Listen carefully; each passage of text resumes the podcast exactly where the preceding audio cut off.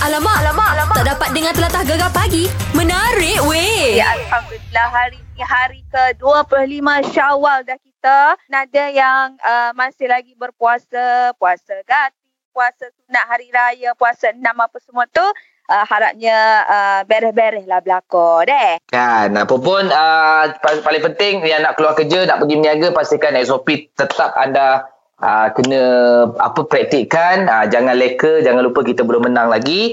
Mek, banyak kita nak kongsikan Mek hari ni Mek. Terus lain Gegar Permata Pantai Timur. Alamak, tak dapat dengar telatah gegar pagi. Menarik weh. Buletin Abel dan Mek Molek. Berita pilihan anda. Apa berita yang nak dikongsikan tu ya? Selamat pagi. Yeah, very very good morning everyone, everybody. Okey, kepada penggemar hantu pocong ke durian tu kan. Ni hati-hati ya. Terutama juga kepada penjual durian ya. Jangan ambil kesempatan. Peniaga durian di negeri Terengganu bakal berdepan kompaun RM1,000 jika didapati menipu alat timbang sehingga harga buah itu menaik mendadak-dadak meh. Ini Timbalan Menteri Perdagangan Dalam Negeri dan Hal Ehwal Pengguna KPDNHEP Datuk Raha Masul Wahid berkata tindakan itu bertujuan mengekang taktik licik peniaga bagi mengaut keuntungan berlebihan secara salah. Dah lah salah, haram pula tu. Tak baik tau, tak berkat. Betul lah kan. Jadi kita kalau boleh kita cek lah yang berkar-berkar kan. Orang cakap tindakan menipu alat timbang ni tidak wajar berlaku.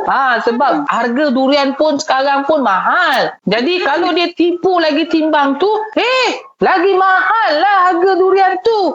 Tak boleh betul lah. Harga durian nak sama mahal dengan harga emas. Baik aku kumpul duit aku beli emas. Tak apa. Lagi satu Mek. Dia punya kulit besar. 2 kilo. Bila kopek 3 ulas je. Kilo pun tak sampai. 500 gram pun tak sampai. Apa cerita? Sebab tu lah kita kena jadi pembeli yang bijak. Mau belilah tang yang ada sale. Tang hujung-hujung musim durian. Murah lah tang tu. Sekarang sangat mahal. Tak jadilah makan durian. Apa boleh nak makan strawberry dekat Cameron Highlands. Aku pun tak jadi. Baik aku makan buah nanas cicah garam. Lagi sedap. Sedap lah. Okey. Itu cerita kita. Bye. Buletin Abel dan Mek Molek. Berita pilihan anda. Apa berita yang nak dikongsikan tu ya? Alamak, tak dapat dengar telatah gegar pagi. Menarik weh. Ya, macam tadi Muayak mu ada nak kongsi berita gembira artis kita dapat cahaya mata kan? Itulah kita buat borak kan, sembang pasal hati je lah. Musim-musim PKP ni kan ada yang mengandung, ada yang dapat baby baru. Okey, yang pertamanya Syarul Ridwan lah kan. Dia ada kongsi gambar dekat Instagram badan sador tu. Penerima cahaya mata kedua selepas isterinya Kabila Dina Emir Muhammad Akif melahirkan bayi perempuan seberat 3.3 kilogram di Hospital Pusrawi, Kuala Lumpur hari Sabtu lalu. Alhamdulillah. Aku pun ada tengok dia punya video. Dia bagi ucapan dekat peminat-peminat dia dekat TV lah. Semalam dia memang happy sebab dia memang menanti-nantikan cahaya mata perempuan. Dan dia pun kata mungkin ini adalah berkat doa peminat-peminat dia, sebab dia kata dia selalu minta peminat-peminat dia doa supaya isteri dia mengandung baby girl.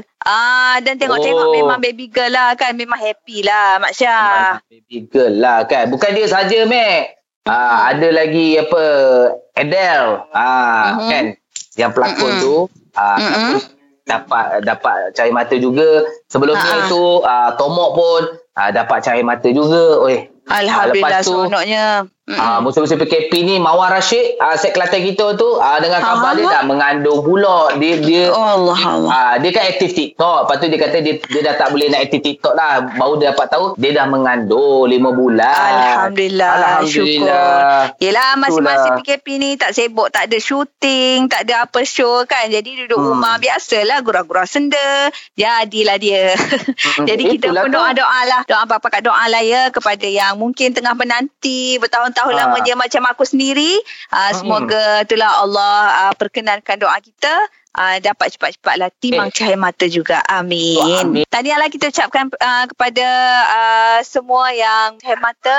Semoga ibu sehat, baby pun sehat. Okey, sekejap lagi kita ada Cikgu Ceki Bulo. Okey, jangan ke mana-mana, terus saya Gegar Permata Pantai Timur. Alamak, tak dapat dengar telatah Gegar pagi. Menarik weh. PKPP sehingga 31 Ogos, pastikan yang mana dah sampai tempat ofis, orang kata penjerakan sosial, SOP tu diperketatkan.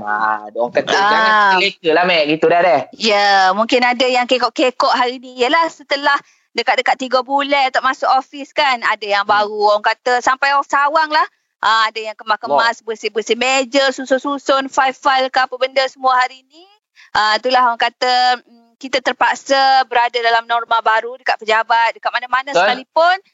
Kalau selalunya time-time rehat, keluar beramai-ramai kan, duduk stopok, beli makan, kali ni dah tak boleh dah kot. Mungkin bos dah aturkan, tim ni keluar rehat pukul ni, tim ni keluar rehat pukul ni, agaknya lah kan, kita tak tahu. Kan, bila bersebut pasal norma baru, Mac, sekejap lagi kita nak cerita pasal norma baru di tempat kerja. Kita nak borak-borak pasal benda tu. Terus lain Gegar Permata Pantai Timur. Alamak, tak dapat dengar telatah Gegar pagi. Menarik weh. PKPP, banyak sektor ekonomi telah pun dibuka. Banyak pejabat-pejabat pun sebelumnya work from home, dah start kerja macam kita pun dah ke studio. Tapi dengan norma baru, Mac, kita terpaksa orang kata apa, alternate. Ikutlah. Gitu, maknanya bahasa Melayu je lah. Mana bersilih ganti. Bersilih ganti. Okay. Bersilih ganti dengan apa tu? Kalau set pagi masuk dengan set petang, 10.3 dengan malam work from home. Macam tu. Dia bertukar lah. Norma baru. Kan. Itu macam contoh terdekat office kita sendirilah kan. Sekarang ni norma baru, dalam lift dulu boleh sumbat selagi muat. Sekarang ni dalam lift hanya muat lebih kurang 5-6 orang macam tu je. Lepas tu kenalah tukar kenalah tunggu. Kalau lift tu nampak dah penuh 6 orang, tunggulah kau kan. Kalau tidak naiklah tangga, pakailah tangga. Itu antara norma-norma baru dekat kita punya office lah. Jadi satu kafe?